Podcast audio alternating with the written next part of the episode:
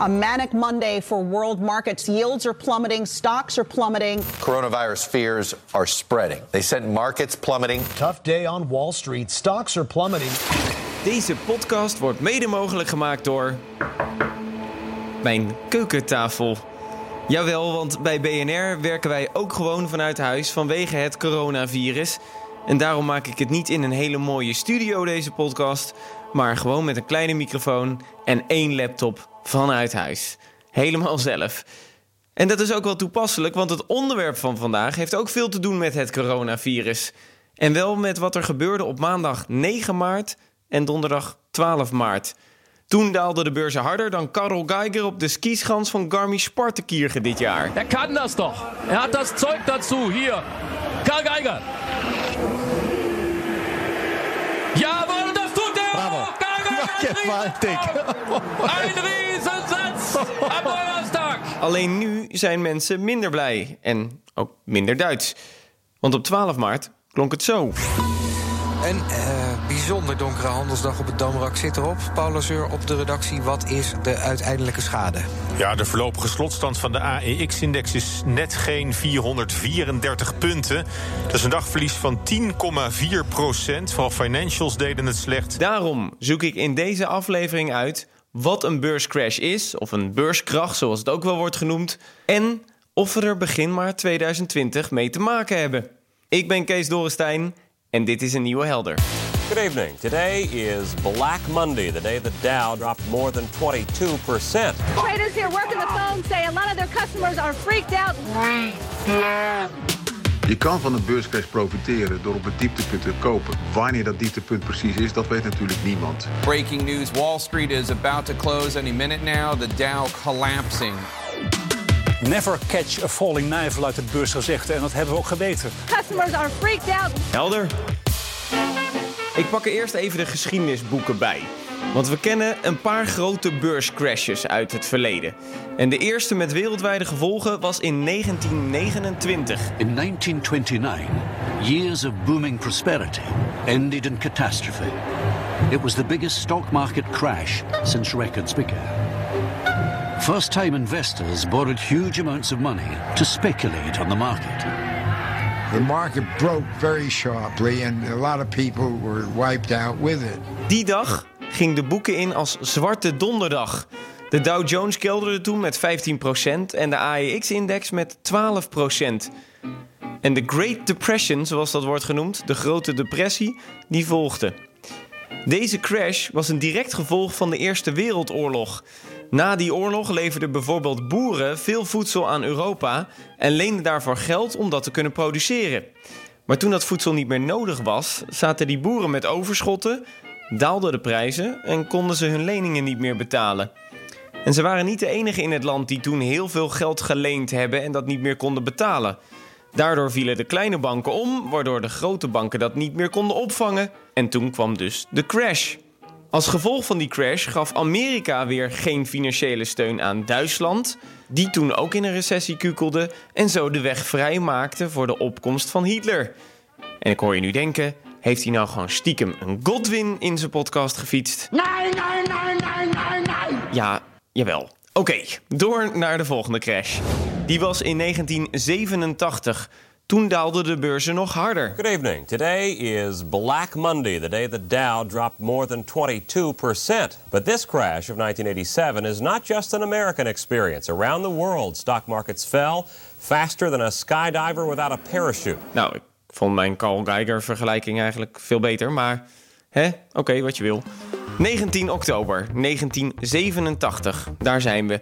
Toen kelderden de Amerikaanse beurzen met meer dan 22% en de AEX met 12% En dat had toen te maken met hoge rente en computerprogramma's die aandelen verkochten als de koers sterk daalde.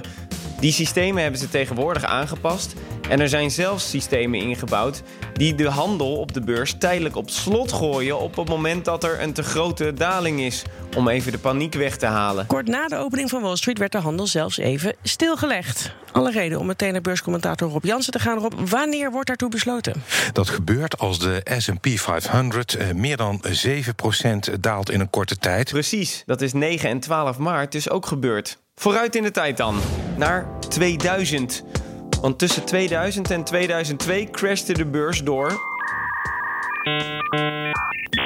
Juist, de dotcom-bubbel. In die tijd hadden veel mensen geïnvesteerd in internetbedrijven waarvan de waarde nou niet echt duidelijk was. En in die twee jaar is de Amerikaanse Nasdaq met bijna 80% gedaald. Dat wordt een sluipcrash genoemd, omdat de beurs dan over een langere periode en geleidelijker daalt. Wat betreft Nederland, denk je in die tijd vooral aan. Nina Brink is terug.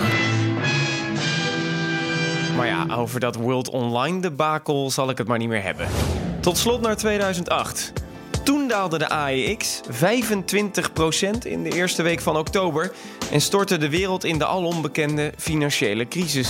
What in the world is happening on Wall Street? Two-year no yields went from 190 to 166. From the financial capital of the world. The opening bell is going to ring, and to be honest with you, we wish it wouldn't.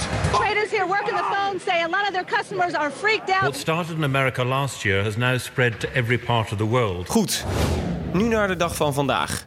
Want op 9 en 12 maart klonk het zo. This is CNN breaking news. We start with breaking news. Wall Street is about to close any minute now. The Dow collapsing. En een bloedbad op de beurzen vandaag. Rob Jansen op de redactie. Hoe laag zijn we geëindigd op het Damrak? Een min van 7,4 procent. Never catch a falling knife, luidt het beursgezegde. En dat hebben we ook geweten. Want wie dat wel geprobeerd heeft, is vast een paar vingers kwijt. This is an NBC News special report. Good morning, everybody. We're coming on the air with breaking news and the turmoil on Wall Street amid the coronavirus outbreak. All three major averages, the Dow, the Nasdaq and the S&P, set to plunge. We hadden zwarte maandag, 19 oktober 87. Toen verloor de graadmeter 12 procent. En op deze donkere donderdag, zullen we hem maar noemen, eh, eindigde de AX-index 10, drie kwart procent in het rood. Dus bijna 11 procent lager. Ja, geruzie over de olieprijzen tussen Saoedi-Arabië en Rusland drukte de beurzen op 9 maart naar beneden. En op 12 maart zorgde het plotselinge inreisverbod van Trump voor Europeanen naar Amerika voor een enorme beursschok. En de persconferentie van de Europese Centrale Bankpresident Lagarde hielp ook niet echt mee. Well, we, you know, we will be there as I said earlier on, using full uh, flexibility, but we are not here to close spreads. Au, au, au. En dat vonden de beleggers niet leuk. Ze wekten namelijk zo het idee dat Europa geen vangnet zou bieden voor bijvoorbeeld Italië als het daar erg bergafwaarts zou gaan met de economie. Ondanks al dit nieuws waren de verschillende nieuwsbronnen in Nederland wel verdeeld of het nou een beurscrash was of niet. Ook de economie-theorieboeken die zijn er eigenlijk verdeeld over. Want er is niet één hele strakke theorie over wat nou precies een beurscrash is. Over het algemeen wordt er gesproken van een crash als er in één dag of in een korte periode een daling van 10% of meer optreedt op de beurs. Maar ik wil toch die duidelijkheid. En daarom heb ik een paar bevriende vooraanstaande beurswatchers geappt over wat zij erover denken wat er is gebeurd. Is het nou een crash of niet? En dit appte zij terug. Allereerst Rob Jansen van BNR. Nou, dat zou ik zeggen van wel.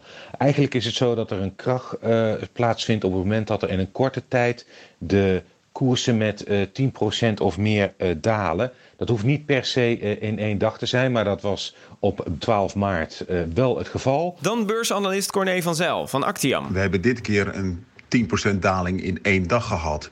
Dus dit is zeker een beurscrash. En tot slot Jelle Maasbach van RTL Z. Deze week crashten de beurzen. Niet alleen de Europese beurzen, onze Amsterdamse beurs, maar ook de beurzen in Amerika. De heren zijn het dus eens. 12 maart was een beurscrash. We spreken nu over een bear market, een berenmarkt vertaald. Oh, wacht even. Kijk, dit is belangrijk. Als je van beren leren kan, van slimme beren leren kan. Ja, want de beurs wordt een berenmarkt of een bear market genoemd als het een langere periode daalt. En daar zit de Nederlandse en de Amerikaanse beurs dus nu in. Het wordt een berenmarkt genoemd omdat een beer zijn prooi altijd aanvalt met een neerwaartse slaande beweging. Hij slaat de koers naar beneden als het ware. Er valt een heleboel te leren van een beer. Ja, oké. Nu weten we het wel, Baloo. Het tegenovergestelde van zo'n berenmarkt is een bull market. Als er een constante stijging is van de beurs. Want een stier tilt zijn prooi altijd op. En vandaar ook die stier die op Wall Street staat. Oké, nu we weten dat we dus met een crash te maken hebben, betekent dat dan ook altijd dat de economie daarna in een recessie terechtkomt? Corné van Zijl, kom er maar in. In Europa zijn de beurskoersen nu met een derde gedaald. En dat komt niet zo vaak voor. Ehm, in de afgelopen 40 jaar eh, is dat een keer of vier voorgekomen. En in een aantal gevallen, eh, zoals 1987 of 1998, werd er adequaat gereageerd en kwam er geen recessie. In 2001 tot en met 2003 hadden we een overwaardering. Dat was de voornaamste oorzaak. En toen was er eigenlijk niet echt sprake van een grote economische schade. En in 2008, 2009 hadden we de grote financiële crisis. En dat zorgde natuurlijk voor een hele zware recessie.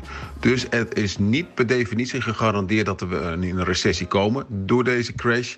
De recessie komt wel natuurlijk door het coronavirus. En daar heeft Corné wel een punt. En die recessie wordt ook voorspeld door de Europese Commissie. Die verwacht dat de economie van Europa dit jaar met 1% gaat krimpen vanwege het coronavirus. En daar kan je als overheid weinig aan doen, zegt Corné. Overheden kunnen geen recessie voorkomen. Als consumenten niet meer willen uitgeven, dan uh, doen ze dat niet.